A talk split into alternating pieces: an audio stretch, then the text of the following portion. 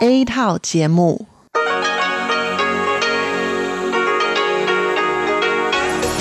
Đây là Đài Phát thanh Quốc tế Đài Loan RTI.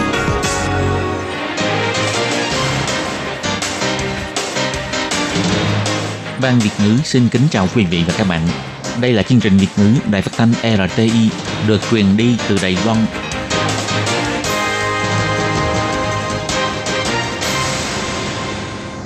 Các bạn thân mến, Hải Ly xin chào các bạn. Hôm nay thứ Bảy, ngày 20 tháng 6 năm 2020, tức ngày 29 tháng 4 nhuận âm lịch năm canh tí.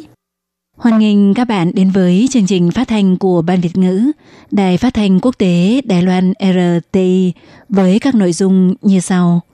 Mở đầu là bản tin thời sự Đài Loan, bài chuyên đề. Tiếp theo là các chuyên mục tiếng Hoa cho mỗi ngày, cộng đồng người Việt tại Đài Loan và sau cùng là chuyên mục Thế hệ trẻ Đài Loan. Để mở đầu cho chương trình, trước hết, Hải Ly xin mời các bạn theo dõi nội dung các tin tóm lược của bản tin thời sự Đài Loan hôm nay. Lập kỷ lục về tổng số ca tăng mới trên toàn cầu trong một ngày với trên 150.000 ca, WHO cảnh cáo dịch COVID-19 đang bước sang giai đoạn nguy hiểm mới. Chủng virus COVID-19 gây bùng phát ổ dịch mới tại Bắc Kinh tương tự với chủng virus của Đài Loan. Ông Trang Nhân Tường có nguồn gốc từ Thổ Nhĩ Kỳ. Tình hình dịch bệnh trong nước có dấu hiệu lắng dịu. Trung tâm chỉ đạo và phòng chống dịch bệnh nới lỏng quy định vào thăm bệnh nhân. Lệnh cấm xuất nhập cảnh đối với khách đoàn đi tour sẽ được gia hạn đến cuối tháng 7. Ra mắt website thông tin phiếu kích thích tiêu dùng, giải đáp mọi thắc mắc về cách lĩnh nhận phiếu. Tối nay, tượng bà Thiên Hậu sẽ an tọa tại đền Trấn Lan Cung. Thị trưởng thành phố Đài Trung Lưu Tú Yến có mặt tại nghi lễ nghênh đón bà Thiên Hậu. Các bạn thân mến, và bây giờ Hải Ly sẽ mời các bạn đến với nội dung chi tiết của bản tin thời sự Đài Loan hôm nay.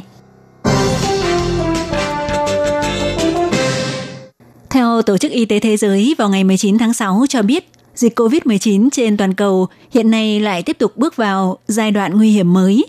Trong lúc mọi người cảm thấy mệt mỏi bởi những biện pháp phong tỏa phòng chống dịch bệnh, thì ờ, dịch bệnh đang tiếp tục lan rộng. Các quốc gia đều phải thận trọng ứng phó. Tổ chức Y tế Thế giới nhận được thông báo số ca ghi nhận nhiễm bệnh trên toàn cầu tăng mới trong ngày lập kỷ lục mới. Tổng Giám đốc Tổ chức Y tế Thế giới ông Tedros nhắc nhở chính phủ và người dân các nước phải đề cao cảnh giác. Trong buổi họp báo trực tuyến, ông Tedros nói, dịch bệnh đang tiếp tục lan rộng một cách nhanh chóng. Hôm qua, WHO nhận được thông báo số ca nhiễm COVID-19 tăng mới trong ngày vượt 150.000 ca, là ngày có số ca bệnh tăng mới nhiều nhất từ trước tới nay. Ông cho biết, trong tổng số ca nhiễm bệnh tăng mới trong ngày hôm qua, thì châu Mỹ chiếm gần một nửa, tiếp đến là khu vực Nam Á và Trung Đông cũng chiếm tỷ lệ khá cao. Ông Tedros nói, toàn cầu hiện đang bước vào giai đoạn nguy hiểm mới. Có rất nhiều người không thể tiếp tục chịu đựng cảnh suốt ngày du rú ở trong nhà. Điều này là có thể lý giải được, hay việc các nước nóng lòng muốn mở cửa các hoạt động kinh tế và xã hội cũng là chuyện dễ hiểu. Nhưng virus vẫn đang lan truyền một cách chóng mặt và cũng vẫn có thể gây tử vong, rất nhiều người vẫn rất dễ bị lây nhiễm. Theo hãng thông tấn xã AFP của Pháp, tổng hợp con số trên các trang web chính phủ các nước cho thấy, tính đến 3 giờ sáng ngày 20 tháng 6, toàn cầu tổng cộng có khoảng trên 8,55 triệu ca ghi nhận nhiễm bệnh, trong đó có 456.630 ca tử vong. Còn theo thông tấn xã Reuters, ông Tedros cũng kêu gọi mọi người tiếp tục tuân thủ biện pháp giãn cách xã hội.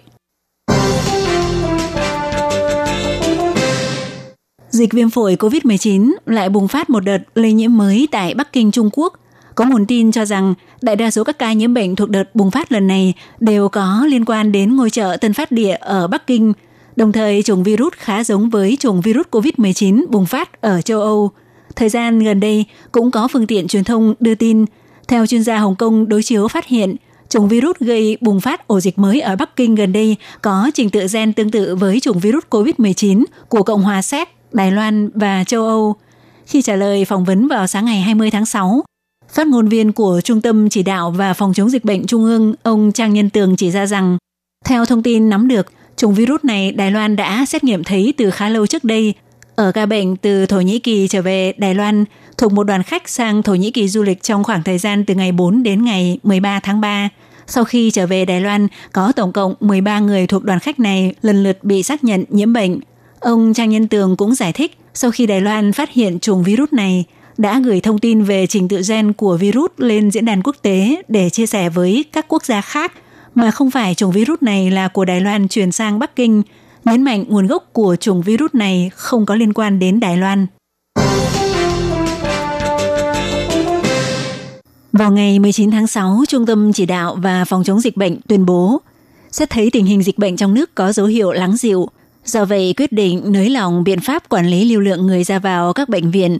Theo đó, sẽ không hạn chế phòng bệnh và khoa, tăng thời gian thăm bệnh nhân lên thành 2 khung giờ mỗi ngày.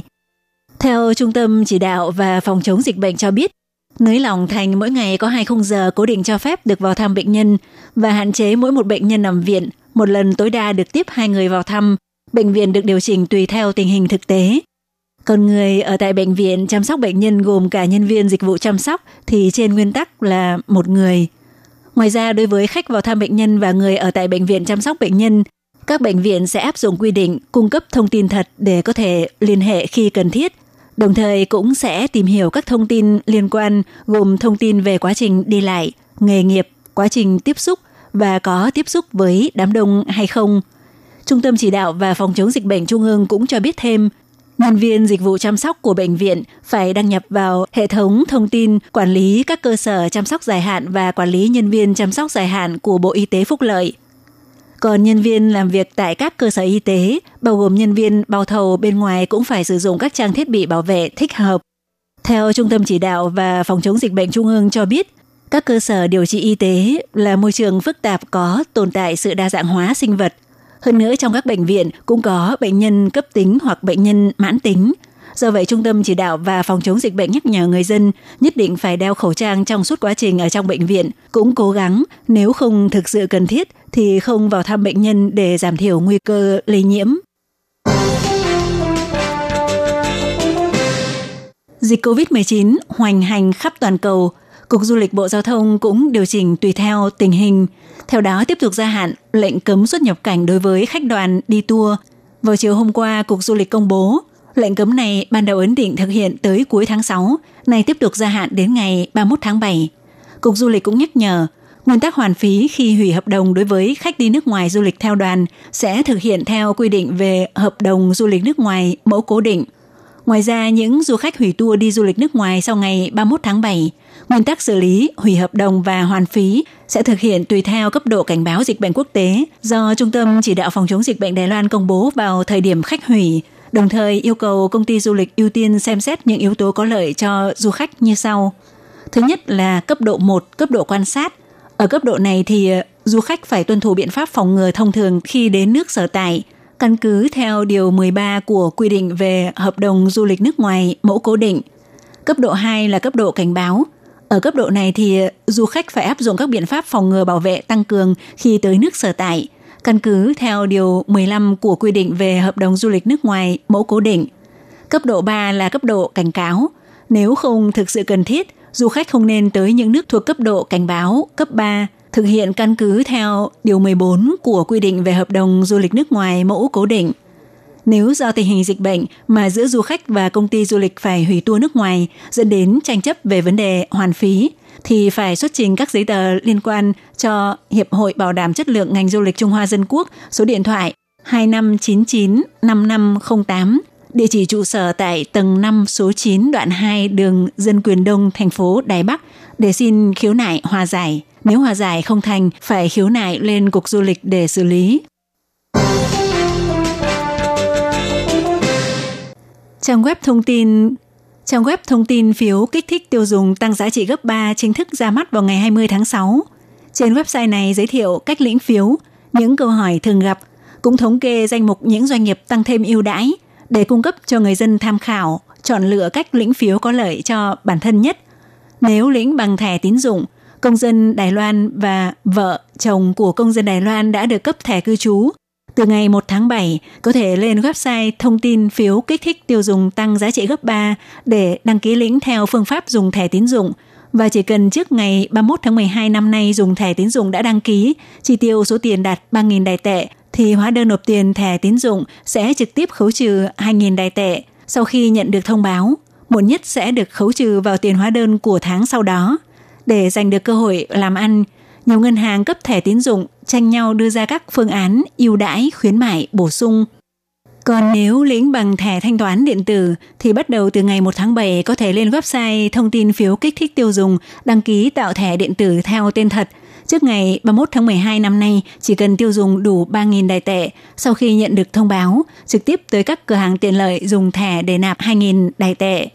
Các doanh nghiệp tham gia hoạt động kích cầu tiêu dùng bằng chứng từ thanh toán điện tử gồm có LivePay, thẻ EasyCard. Dùng thẻ EasyCard lĩnh phiếu kích thích tiêu dùng sẽ được hưởng mức ưu đãi hoa hồng cao nhất là 300 đài tệ. 100.000 người đầu tiên thành công lĩnh phiếu tiêu dùng bằng thẻ EasyCard sẽ giành được ưu đãi nhiều hơn nữa. Dùng thẻ ICAS 2.0 đăng nhập website thông tin phiếu kích thích tiêu dùng. Số tiền chi tiêu đạt tới ngưỡng nhất định sẽ được hưởng ưu đãi chiết khấu cao nhất là 855 đài tệ. Nếu sử dụng hình thức thanh toán di động, từ ngày 1 tháng 7 có thể lên website thông tin phiếu kích thích tiêu dùng, đăng ký phương thức sử dụng. Trước ngày 31 tháng 12 năm nay, tích lũy tổng số tiền chi tiêu bằng thanh toán di động đạt 3.000 đài tệ, thì sẽ được lĩnh 2.000 đài tệ thông qua ứng dụng app theo website này thể hiện, hiện tại các doanh nghiệp có tham gia thanh toán di động gồm có Taiwan Pay, Jayco Pay, Happy Go Pay và iCash Pay. Người dân cũng có thể lĩnh phiếu kích thích tiêu dùng loại in bằng giấy. Từ ngày 1 tháng 7 đến ngày 7 tháng 7, công dân Đài Loan hoặc vợ chồng của công dân Đài Loan đã được cấp thẻ cư trú có thể lên website để đặt trước và chỉ định cửa hàng tiện lợi để lĩnh phiếu, có thể trực tiếp nộp tiền qua mạng Internet hoặc tới cửa hàng tiện lợi in phiếu nộp tiền bằng máy iBon và nộp tiền tại quầy. Sau ngày 15 tháng 7, có thể đem thẻ bảo hiểm y tế và chứng minh nhân dân hoặc thẻ cư trú đến cửa hàng tiện lợi chỉ định để lĩnh phiếu. Tượng bà Thiên Hậu Đại Giáp sau chuyến rước kiệu hành hương 9 ngày 8 đêm, tối nay sẽ trở về an tọa tại đền Trấn Lan Cung tại khu Đại Giáp thành phố Đài Trung – Đền Trấn Lan Cung chính là đơn vị chủ trì lễ rước hành hương bà Thiên Hậu hàng năm, cũng là nơi an tọa của bà Thiên Hậu Đại Giáp.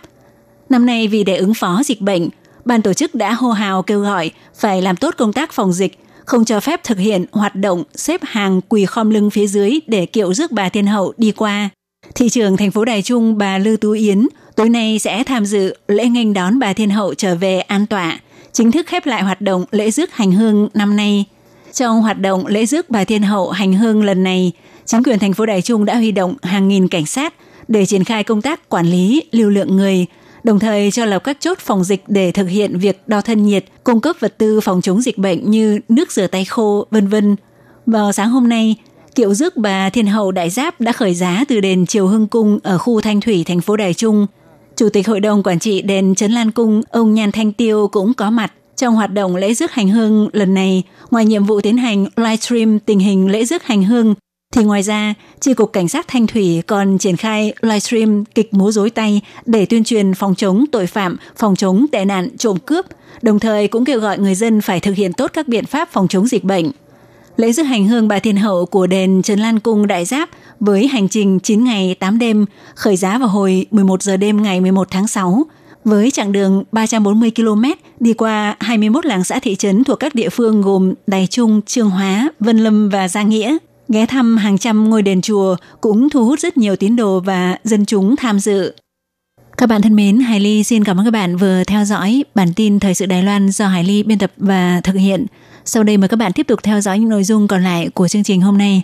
Hải Ly cũng xin phải tạm nói lời chia tay với các bạn tại đây. Thân ái, chào tạm biệt các bạn. Bye bye.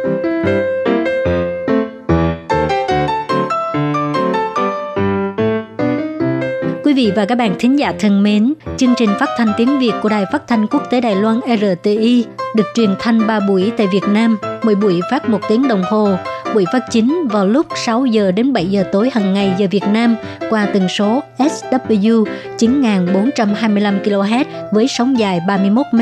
Buổi phát lại lần thứ nhất vào hôm sau 9 giờ tới 10 giờ tối qua tần số SW 9625 kHz với sóng dài 31 m bị phát lại lần hai vào sáng hôm sau lúc 6 giờ tới 7 giờ qua tần số SW 9745 kHz với sóng dài 25 m. Sau đây xin mời quý vị và các bạn tiếp tục đón nghe nội dung chương trình hôm nay.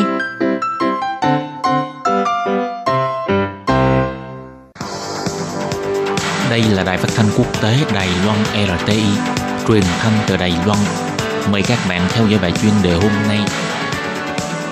Khi Nhi xin chào các bạn. Sau đây xin mời các bạn cùng đón nghe bài chuyên đề của ngày hôm nay với chủ đề là bệnh ung thư liên tục 38 năm liền là nguyên nhân hàng đầu trong 10 nguyên nhân chính dẫn đến tử vong của người dân Đài Loan.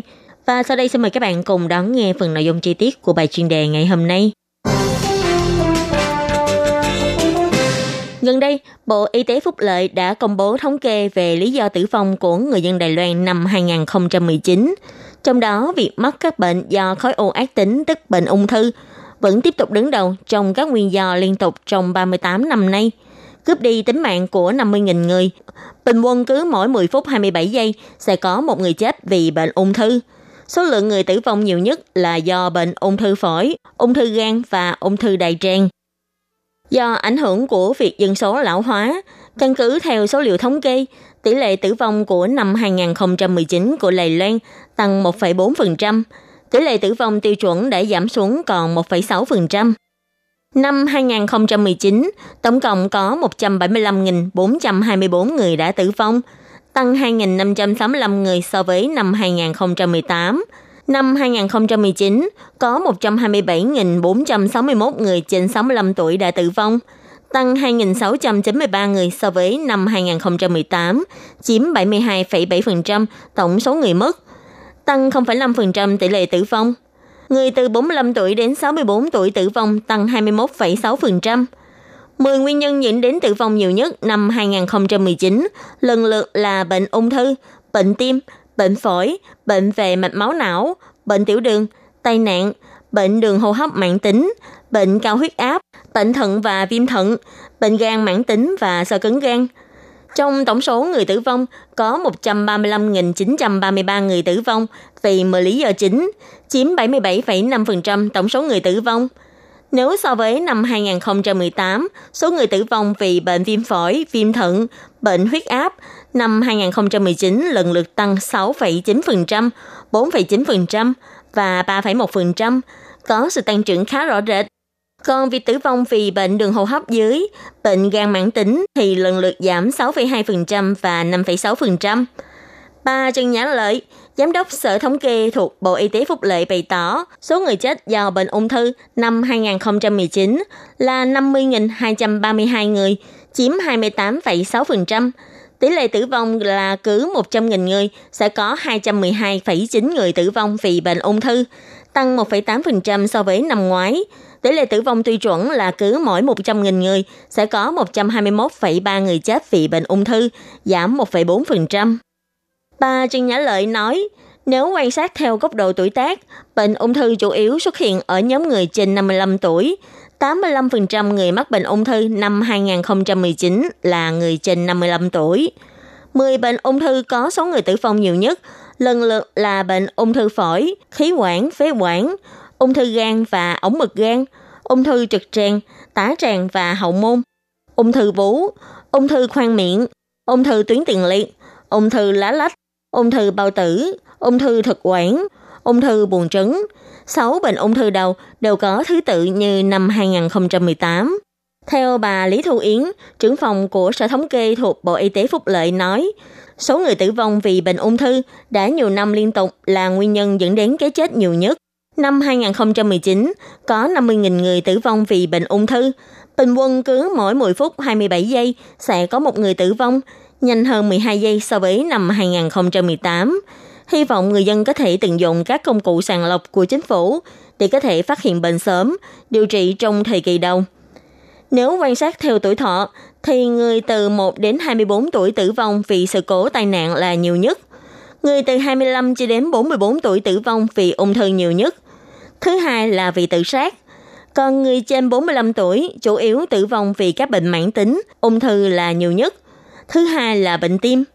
Năm 2019, số người tự sát ở độ tuổi từ 15 cho đến 24 tuổi là 257 người, tăng 47 người so với năm 2018. Các bạn thân mến, bài chuyên đề của ngày hôm nay do Khí Nhi biên tập và thực hiện cũng xin tạm khép lại tại đây. Cảm ơn sự chú ý lắng nghe của quý vị và các bạn. Xin thân ái chào tạm biệt các bạn và hẹn gặp lại.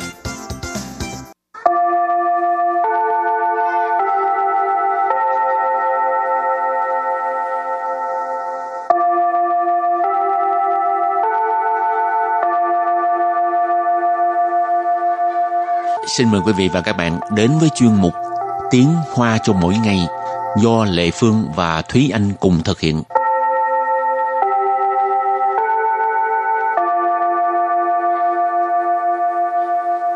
Thúy Anh và Lệ Phương xin kính chào quý vị và các bạn. Chào mừng các bạn cùng đến với chuyên mục Tiếng Hoa cho mỗi ngày ngày hôm nay. Bài học trước mình học cái uh, của ngữ pháp là bố sư cái gì đó ở sư tức là không phải cái gì, gì đó mà là cái gì đó. Ừ. Hôm nay mình cũng học về ngữ pháp mà Ừ. hơi hơi giống cái này. Ừ. Tức Chỉ khác cái một chữ thôi.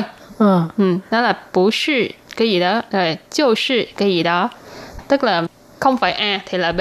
Chẳng hạn như là à, bú sư chứ, chiêu sư suy. Tức là không phải ăn là đi ngủ. Ừ. Ừ. Cho nên bú sư, 什么什么,就是什么什么 nghĩa là không phải cái gì đó thì là cái gì đó. Ừ, không phải cái gì. mình học từ vựng nha. Từ đầu tiên của ngày hôm nay đó là một cái từ để miêu tả cái ờ, vị Ừ. trong ờ, thức ăn 咸咸 xiển xiển tức là mặn 改变改变 Cải biện tức là thay đổi. từ kế tiếp 风水风水 phong thủy phong thủy nghĩa là phong thủy Tiếp tục là 官二代官二代 quan ơ tại. Quan ơ tại tức là con nhà quan. Ơ tại tức là thế hệ thứ hai. ừ. Quan tức là quan chức, Ừ. quan viên hả? Ừ. Ừ. À, quan ơ tay thì ngày nay mình dịch uh, theo khẩu ngữ á, thì mình thay vì là gọi con, là con nhà quan nữa thì mình gọi là con, con cháu cha hả? Ừ, con không cháu cha đó. Rồi uh, ờ, cái từ cuối cùng của ngày hôm nay đó là từ xiao trăng xiao trăng xiao trăng xiao trăng nghĩa là ngạo mạn ngạo nghễ rồi hay là vinh váo vân vân. Nó có nhiều cách để mà dịch. Thì ở đây mình ờ, tạm dịch đó là rất là vinh váo ngạo mạn. Sâu trắng ừ. Rồi, tiếp tục mình à, đưa ra những cái câu ví dụ cho các bạn hiểu nhé. và câu đầu tiên là sẽ đặt câu với từ đó là xiển tức là mặn 他煮的菜不是太淡就是太咸，却还是有人愿意吃完。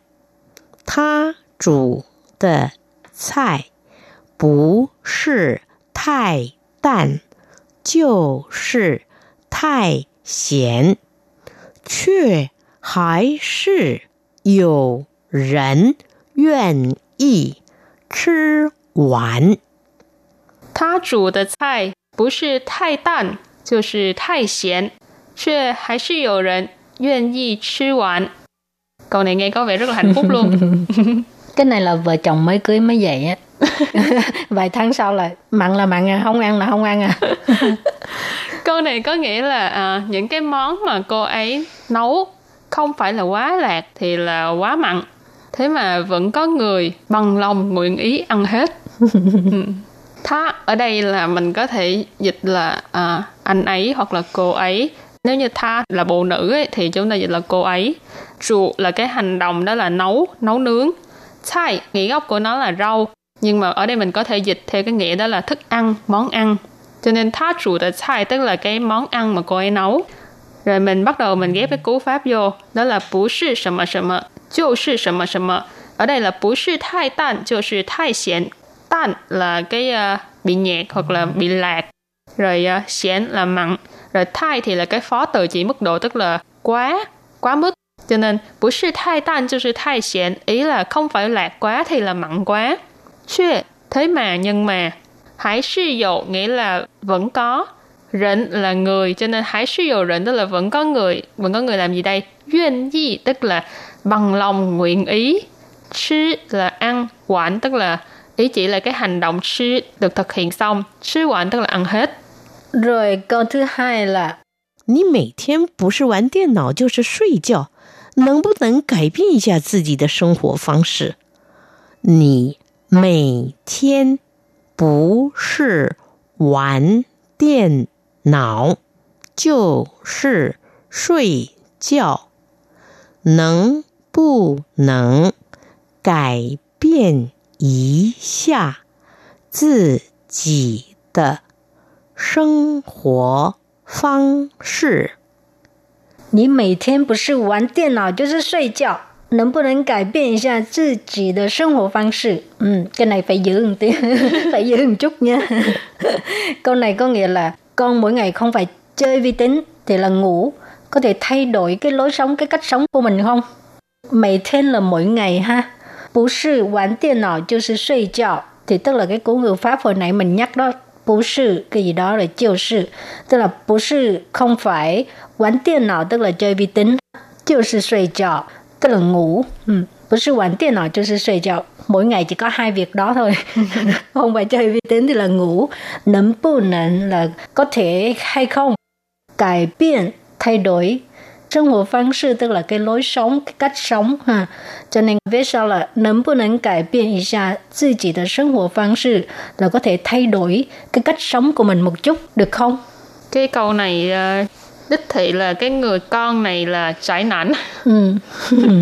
trải nảnh tức là uh, ý là những người mà hay uh, chỉ ru rú ở nhà uh, chỉ ru rú ở nhà chứ không ra không ngoài ra ngoài không có giao tiếp xã hội trải nảnh còn con gái thì đổi từ nam thành nữ ừ, trải ừ. nữ em thấy xã hội bây giờ thì trái nắng trái nhiều hình nhiều lắm ừ, tại ừ. vì mọi người không cần phải ra ngoài chỉ cần có điện thoại có internet là có thể ừ. liên hệ với cả thế giới rồi vì cái công nghệ phát triển mạnh quá cho nên con người mới lười đó các bạn ơi ừ. rồi, rồi tiếp tục câu kế tiếp là sẽ đặt câu với từ đó là phong水这栋房子不是因为屋主太佛心，就是因为风水不好，不然怎么那么便宜？ 这栋房子不是因为屋主太佛心，就是因为风水不好，不然怎么那么便宜？这栋房子不是因为屋主太佛心。就是因为风水不好，不然怎么那么便宜？Câu này có nghĩa là cái căn nhà này không phải là chủ nhà quá tốt bụng thì là do phong thủy không tốt, chứ không làm sao mà rẻ đến như vậy được. 这栋房子 Tông là cái lượng từ để mà chỉ uh, tòa nhà hoặc là cái uh, căn nhà. Ở đây 这栋房子 là cái uh, căn nhà này, căn hộ này. 不是 này mình có nói ha là không phải. 因为 là bởi vì Vũ trụ là chủ nhà, chủ căn hộ. Thái phổ xin. Ở cái từ này nó hơi ờ, khẩu ngữ. Phổ tức là Phật, xin là tâm, trái tim cho nên uh, thường khi mà người ta nói là một người nào đó quá hiền lành hoặc là quá tốt bụng thì mình sẽ nói là Thái phổ xin là phong thủy nãy mình có nói là phong thủy bu hào tức là không tốt cho nên chính vì phong thủy bu hào là bởi vì uh, phong thủy không có tốt bu rãn nếu không thì dần mà tại sao làm sao Nam là cái phó từ ý chỉ cái mức độ là đến như vậy, đến mức như vậy. Thiện gì là rẻ cho nên Nam thiện gì là rẻ đến như vậy. 看他的样子，不是富二代就是官二代，嚣张得很。看他的样子，不是富二代就是官二代，嚣张 得很。看他的样子，不是富二代就是官二代，嚣张得很。Câu này có nghĩa là nhìn cái vẻ của anh ấy không phải là con nhà giàu thì là con ông cháu cha. Ừ. Ờ, sao trăng tự hình có nghĩa là rất là kiêu căng, ừ, ngạo mạn. Ừ. Khanh tha tờ dạng tử, dạng tử tức là cái dáng vẻ ha, cái tướng đó. Bố sư không phải, phu ở tài tức là con nhà giàu, 就是thì là quan ở tài tức là con nhà quan. Bố sư phu ở tài 就是官二代。à, không phải con nhà giàu thì là con cháu cha sáu tráng tự hình quá là kiêu ngạo quá ngạo mạn luôn ừ. rồi chị hôm nay chủ yếu là học về cái uh, ngữ pháp cái uh, cú pháp bú sư cái gì đó chiêu sư cái gì đó ha tức là không phải cái gì chỉ là cái gì ừ. và bài học hôm nay đến đây xin tạm chấm dứt cảm ơn các bạn đã đón nghe bye bye bye bye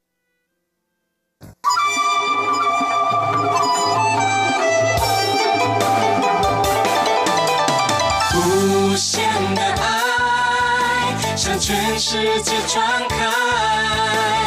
永恒的关怀，来自台湾之音 RTI。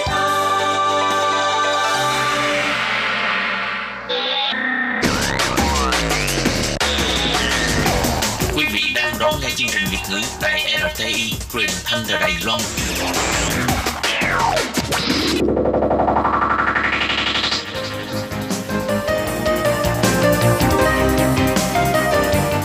Chào mừng các bạn đến với chuyên mục Cộng đồng người Việt tại Đài Loan do Tú Kim và Hải Ly cùng thực hiện.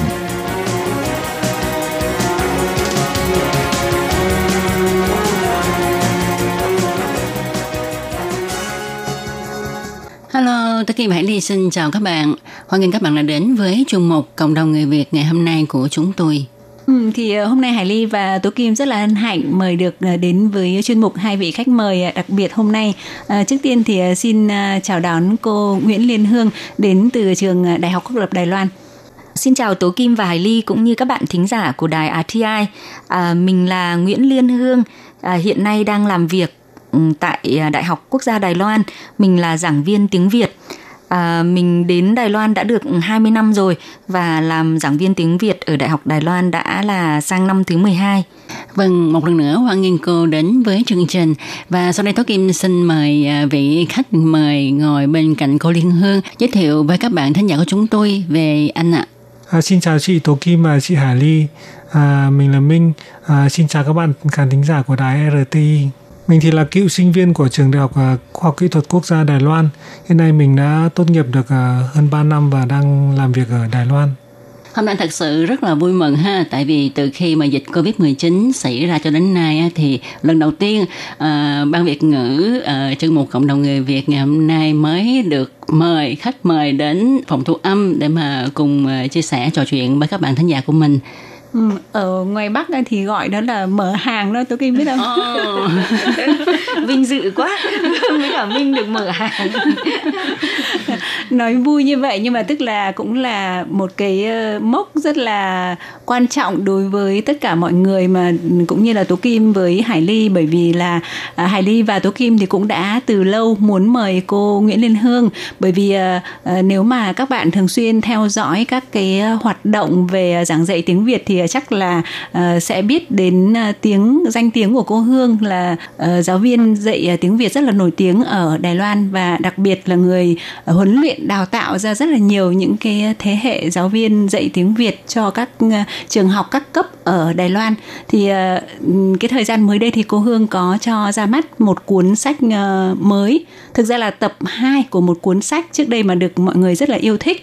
Thì uh, mục đích hôm nay Hải Ly và Tố Kim muốn mời cô Hương và ờ, Ngọc Minh tới là để à, chia sẻ với mọi người về sự à, ra đời của cuốn sách này có tựa đề là Ta cha tờ Việt nán ủy chu chí ở tức là tập 2 của cuốn sách giảng dạy tiếng Việt thì sau đây có lẽ là Hải Ly xin nhường lời cho cô Hương giới thiệu đôi chút là cuốn sách này được xuất bản và ra mắt chính thức là từ khi nào ạ? Vâng, xin cảm ơn phóng viên à, à, Tố Kim và Hải Ly đã tạo cơ hội cho à, Liên Hương và Ngọc Minh đến đây chia sẻ về cái cuốn sách à, à, tiếng Việt cơ sở 2 à, mà mới ra mắt gọi là mới ra mắt thôi nhưng mà thực ra là nó cũng được nửa năm rồi nhỉ Minh nhỉ?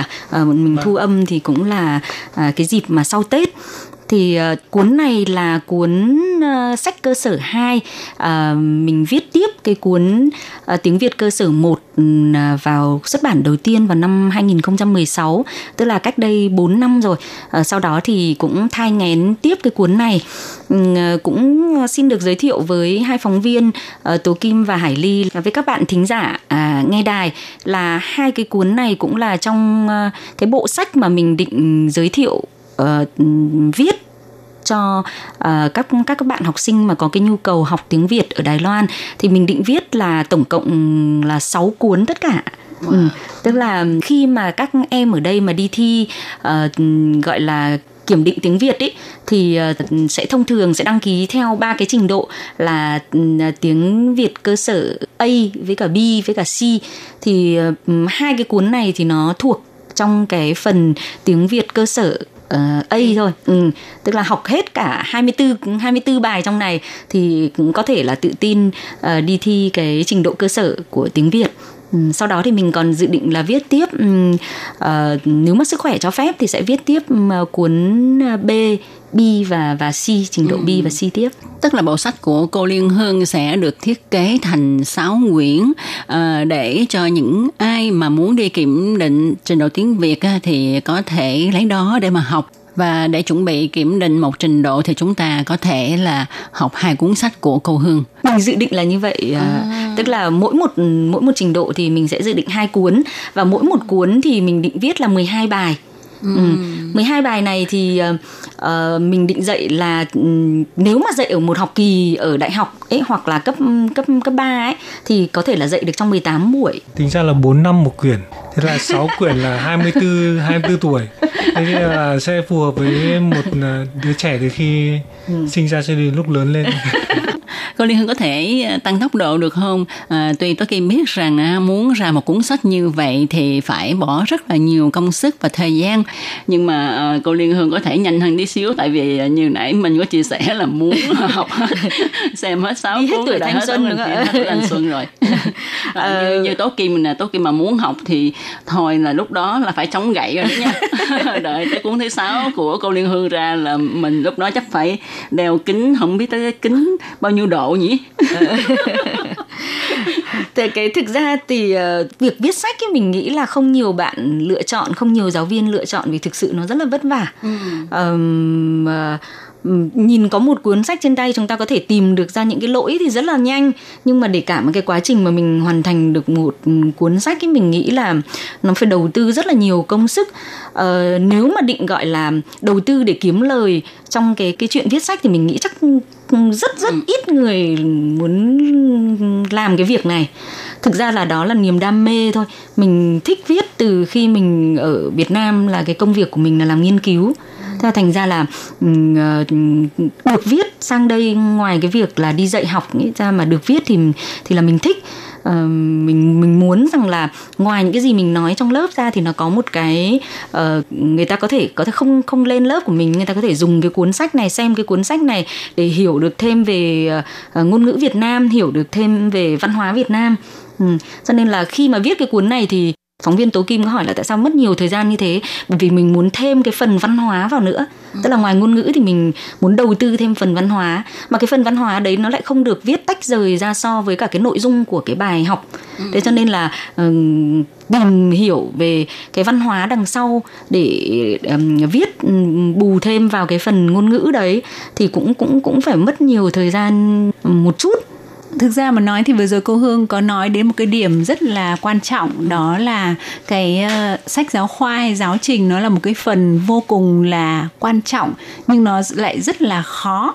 Bởi vì ví dụ như là ở Việt Nam ấy thì người ta có một cái uh, lực lượng uh, rất là uh, có kinh nghiệm lâu năm rồi và cái số lượng cũng uh, những cái cái đội ngũ này nó cũng rất là đông đảo. Do vậy mà những cái có những cái bộ sách khi mà mình đi giảng dạy cho người nước ngoài thì hầu như là nó đã có sẵn rồi. Và mình chỉ việc sử dụng những cái giáo trình của các giáo viên đi trước đó. Và chủ yếu nữa là thông thường thì là họ sẽ xuất bản với lại cái cái phần hướng dẫn đây là bằng tiếng Anh chẳng hạn như thế để cho học sinh quốc tế có thể uh, tham khảo được. Tuy nhiên thì cái hải ly nghĩ rằng cái môi trường mà dạy tiếng việt ở đài loan thì nó lại hoàn toàn khác hẳn mà mình không thể lấy những cuốn sách ở việt nam sang để áp dụng hoàn toàn. Do vậy mà đối với hải ly cũng vậy thôi. À, hải ly hay là tố kim à, rất là nhiều chị em cũng đã có một chút kinh nghiệm tuy không nhiều đi giảng dạy tiếng việt nhưng mà cái đau đầu nhất của tụi mình đó là giáo trình. Mình không ngại khi đứng ở trên lớp nhưng mà làm thế nào để viết được một cái giáo trình mà có thể uh, tạo cho học sinh sự hứng thú này rồi lại có thể ừ, hướng dẫn cho họ để làm sao mình có cái cảm giác là à mình dạy cho người ta người ta có cái kết quả phản hồi lại mình là người ta nói được hoặc là người ta nghe hiểu. Còn cái giáo trình tức là mình nếu mà có giáo trình sẵn trong tay thì mình sẵn sàng sẽ nhận đi dạy. Nhưng đôi khi mình rất là do dự để khi mà đi nhận dạy một lớp nào đó vì à cái đối tượng này à, bây giờ mình lại phải viết một cái giáo trình riêng mà trong khi mình lại phải quay lại tìm hiểu những cái rất là cơ bản.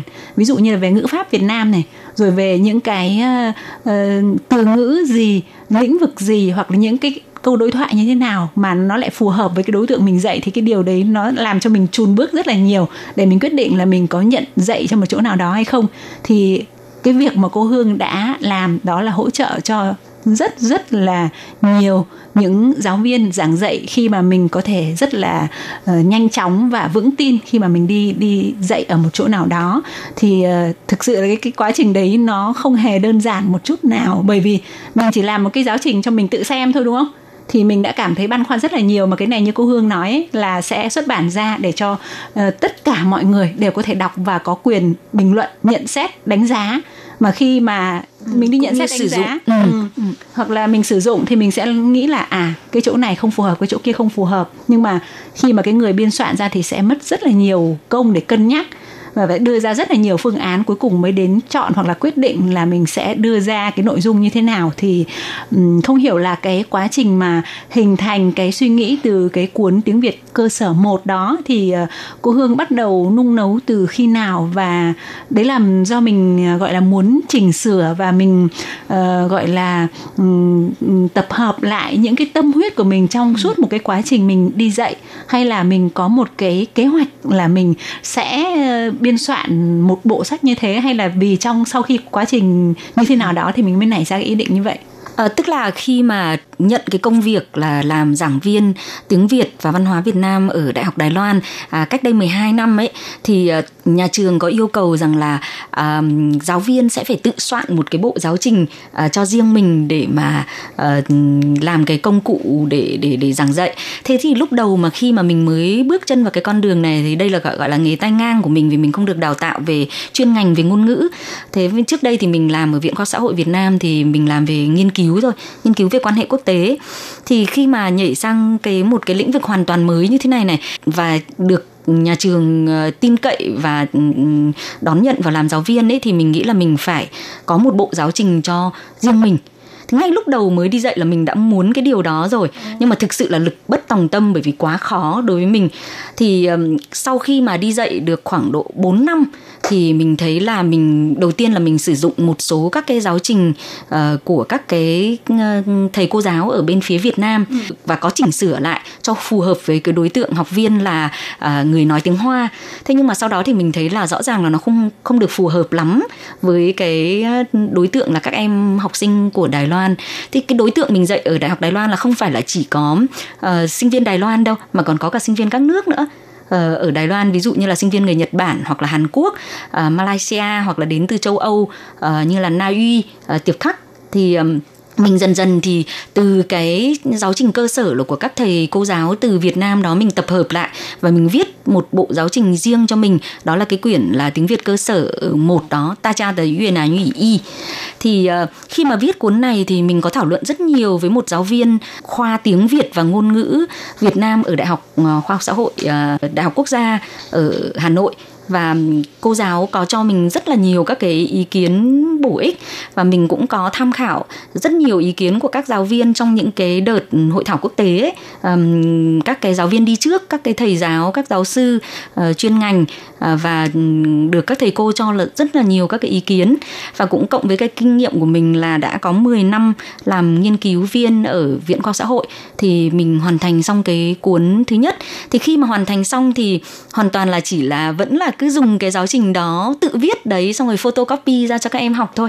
Thì không nghĩ rằng là đến một ngày thì có một nhà xuất bản Thụy Lan, tức là nhà xuất bản bây giờ đây à, đang hợp tác với mình xuất bản rất là nhiều sách này. Thì họ có nói là tại sao cô không viết thành một bộ ờ, giáo trình cho riêng mình để cho không những cô có thể sử dụng và các giáo viên khác cũng có thể ờ, dùng được, thì là mình bắt đầu bắt tay vào viết cuốn 1 và sau khi cái cuốn 1 viết xong thì được sự phản hồi rất là tốt từ à, các bạn độc giả à, các các em học sinh cũng như là các giáo viên mà sử dụng cuốn sách này của mình thì cuốn sách cơ sở 1 ấy thì đã có một tin rất là vui tức là mình đã tái bản được đến lần thứ ba. Và họ nói rằng là cái cuốn thứ hai thì phải nhanh lên ra nhanh lên càng nhanh càng tốt bởi vì có rất nhiều độc giả suốt ngày hỏi là chúng tôi học xong cuốn 1 đấy thì cuốn 2 bao giờ chúng tôi được học tiếp? Thì chính vì thế cho nên thôi thúc mình là viết cuốn 2 này.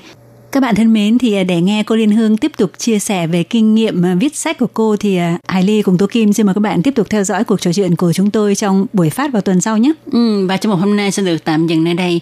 Tôi Kim và Hải Ly xin cảm ơn các bạn đã đón nghe. Thân chào tạm biệt các bạn. Bye bye. Bye bye.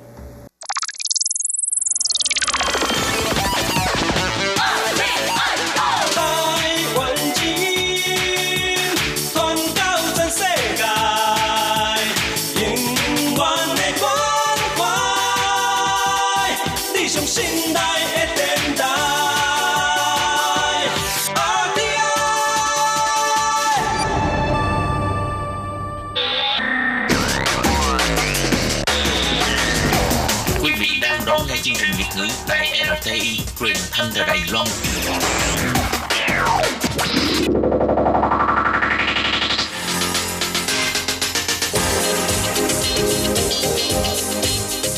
Chào mừng các bạn đến với chuyên mục Thế hệ trẻ Đài Loan do Tường Vi thực hiện.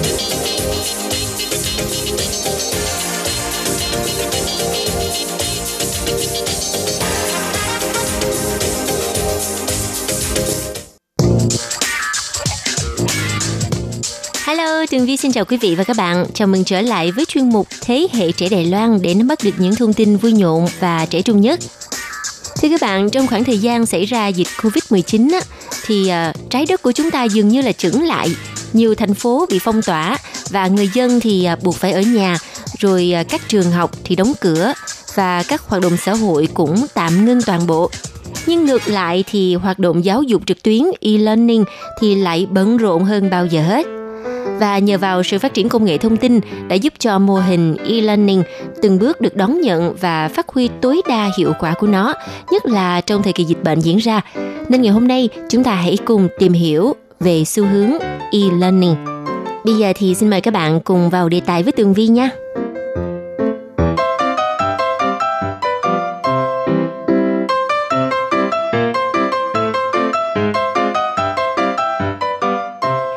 Thưa các bạn, khi mà người ta nhắc tới học đường, giáo dục, nhà trường, lớp học thì người ta sẽ nghĩ tới ngay cái cảnh là mình à, sẽ có một cái không gian và à, có thầy hoặc là cô người đứng giảng bài rồi à, có bảng đen phấn trắng ừ, học sinh ngồi ở dưới lắng nghe thầy cô truyền đạt kiến thức. Hình ảnh này thì rất là bình thường chúng ta không cần phải bàn luận tới nữa. Nhưng mà các bạn có bao giờ nghĩ rằng mình á sẽ ngồi trước cái màn hình máy vi tính để mà lên lớp hay không và những chương trình học online như vậy thì à, liệu học sinh có thể tiếp thu được kiến thức của thầy cô mà những người thầy cô này có khả năng là ở cách xa mình tới nửa vòng trái đất hay không? Thật ra, cách đây 10 năm, nếu mà ai mà nói tới cái việc mà học trực tuyến thì có lẽ nó hơi mơ hồ có khả năng là trước đó mọi người thường dùng cái um, một cái phần mềm chat mà là gọi là Yahoo nè hay là MSN á thì uh, mình có thể đi vào một cái group chat nào đó uh, có thể nói chuyện với bạn bè hoặc là có những cái group mà gọi là học tiếng Anh nè học tiếng Hoa trực tuyến ở thời điểm đó thì Tường Vi tin chắc rằng rất nhiều các bạn thính giả đã từng sử dụng qua cái ờ, phần mềm mà chat Yahoo hay là MSN của Hotmail và các bạn chắc chắn là cũng đã từng một lần nào đó vào một cái chat room để ờ, trò chuyện và làm quen với những người bạn ở khắp nơi trên thế giới.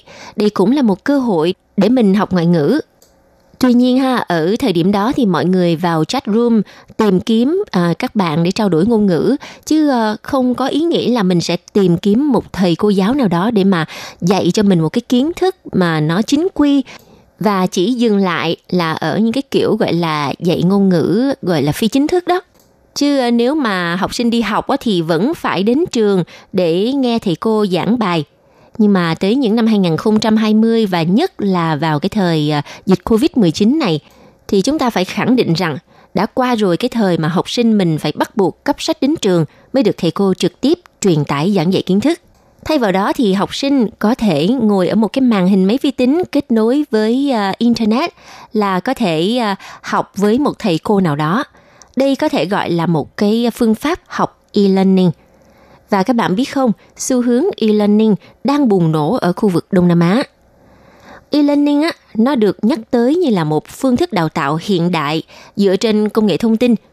Một số hình thức đào tạo bằng à, e-learning chủ yếu như là đào tạo dựa trên công nghệ nè, là dựa trên máy vi tính, rồi đào tạo trực tuyến hay còn gọi là online learning – những năm gần đây thì các khóa đào tạo e-learning ngày càng được ưa chuộng bởi vì nó rất là linh hoạt và thuận tiện về thời gian lẫn địa điểm nữa.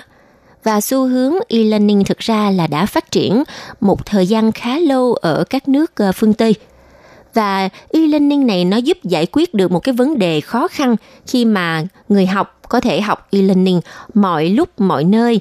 Dù cho bạn ở văn phòng bạn ở nhà hay là bạn ở bất kỳ một địa điểm nào thuận tiện là có thể học được và thậm chí là có thể học được nhiều lần.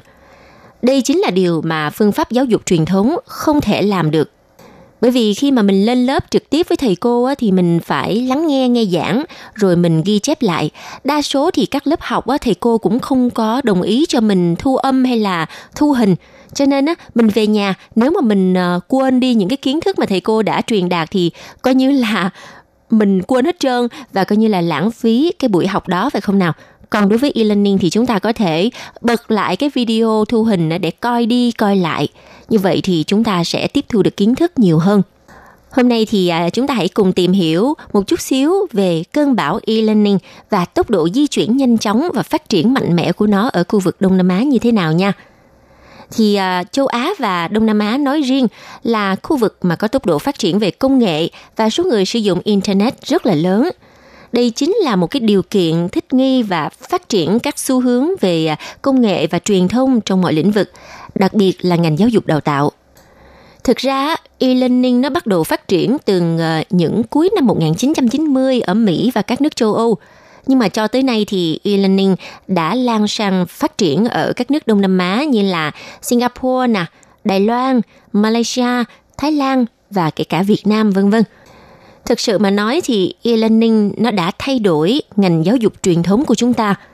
Trong thời đại bùng nổ của công nghệ thông tin và internet á, thì à, việc mà con người cập nhật những xu hướng mới, tiện lợi và nhanh chóng là điều đương nhiên và điều này có thể giúp cho chúng ta tiết kiệm được rất là nhiều thời gian cũng như công sức, lại vừa có thể học tập một cách hiệu quả hơn rất là nhiều so với những phương pháp à, giáo dục truyền thống.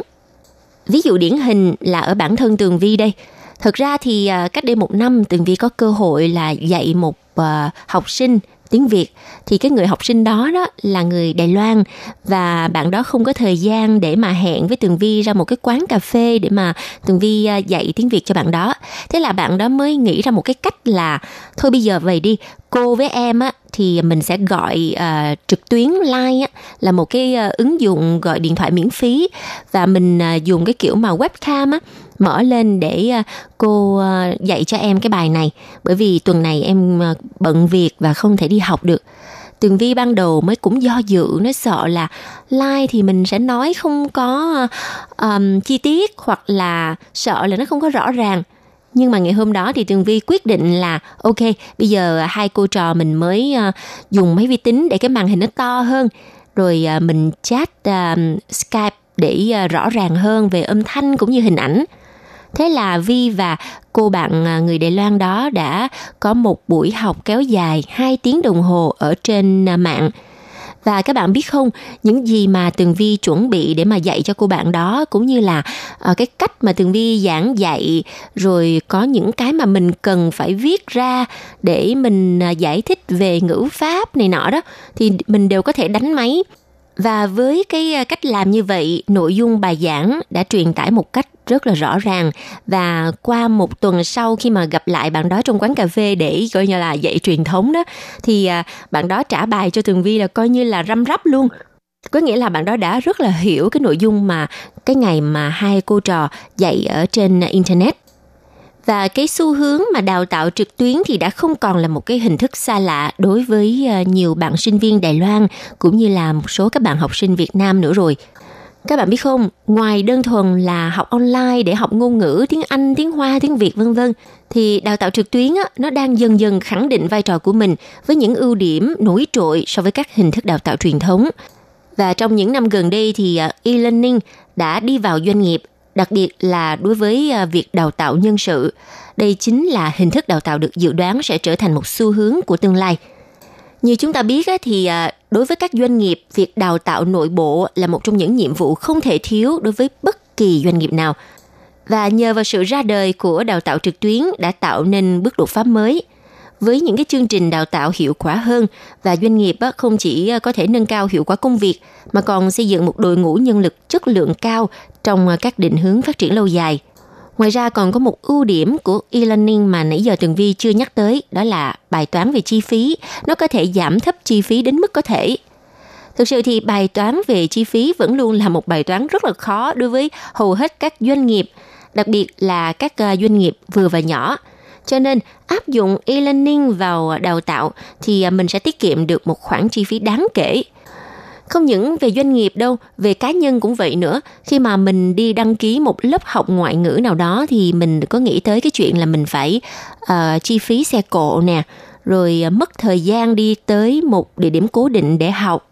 Cũng tính cái chi tiết đó thôi, đã thấy là chi phí tăng rồi còn chưa nói tới cái việc mà nếu mà mình à, hay học ở các quán cà phê thì mình còn tốn tiền mua cà phê, mua bánh, mua nước, vân vân. Huống chi là một à, doanh nghiệp để à, đào tạo rất là nhiều nhân viên cùng một lúc thì chắc chắn phải có địa điểm to hơn nè, rồi in ấn hồ sơ, rồi giấy, rồi sách, rồi vân vân. Đó, những cái đó nó có thể giảm chi phí được rất là nhiều khi mà chúng ta thay đổi bằng phương pháp e-learning. Vâng thì các bạn, để nói về ưu điểm của e-learning thì ờ, có một vài chi tiết chúng ta cần phải nhắc tới. Ưu điểm đầu tiên của nó là um, tiết kiệm chi phí nè, rồi uh, rất là linh hoạt nè, thuận tiện nè, có thể điều chỉnh dễ dàng nè, rồi học sinh cũng có thể tự định hướng phát triển của bản thân mình qua việc chọn những khóa học phù hợp nhất với công việc cũng như là sở thích của bản thân. Và bởi vì thế kỷ này là thế kỷ của thời đại công nghệ, việc đào tạo trực tuyến là hình thức được ưa chuộng bởi vì ờ, việc tiếp cận dễ dàng với internet. Chúng ta chỉ cần một thiết bị kết nối mạng là nhân viên hay là học sinh có thể học ở bất cứ nơi đâu.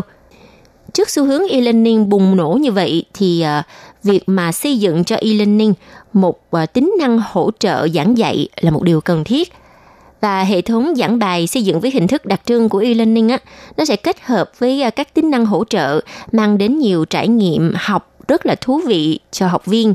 Chẳng hạn như là có video nè, hình ảnh sống động nè, rồi còn có những trò chơi tương tác và đây chính là những cái yếu tố vô cùng thu hút học sinh cũng như là những nhân viên người ta chịu bỏ thời gian ra sau giờ tăng tầm.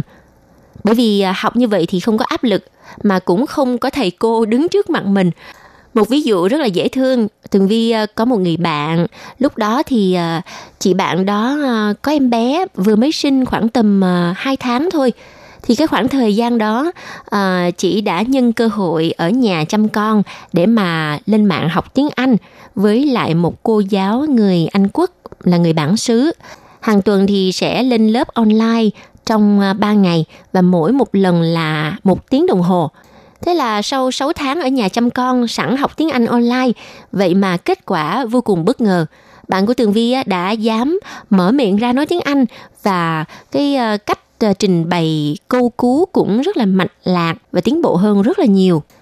Còn thêm một ví dụ điển hình nữa là Tường Vi có một uh, người đồng nghiệp người Mỹ và anh bạn người Mỹ này cũng làm ở trong đài phát thanh RTI nè.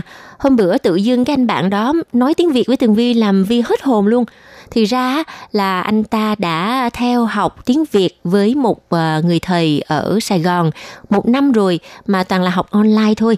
Vậy mà trình độ tiếng Việt của bạn đó thực sự là làm Tường Vi coi như là bái phục luôn đó. Lần sau có dịp ha Tường Vi sẽ mời người đồng nghiệp này lên chương trình để cùng trò chuyện bằng tiếng Việt với các bạn thính giả nha.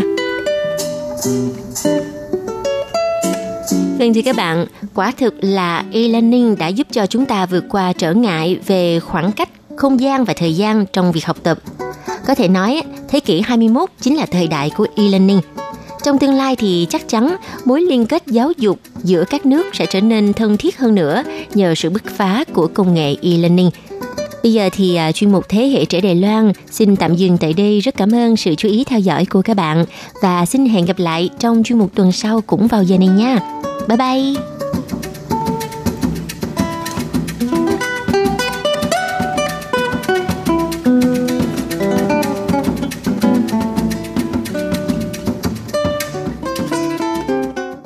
Quý vị và các bạn thân mến, sau đây là email của Ban Việt ngữ ctv a rti org tvk hộp thư truyền thống của Ban Việt ngữ Việt Nam Miss PO Box 123 gạch ngang 199 Taipei 11199. Còn thính giả ở Việt Nam xin gửi đến hộp thư số 104 Hà Nội, Việt Nam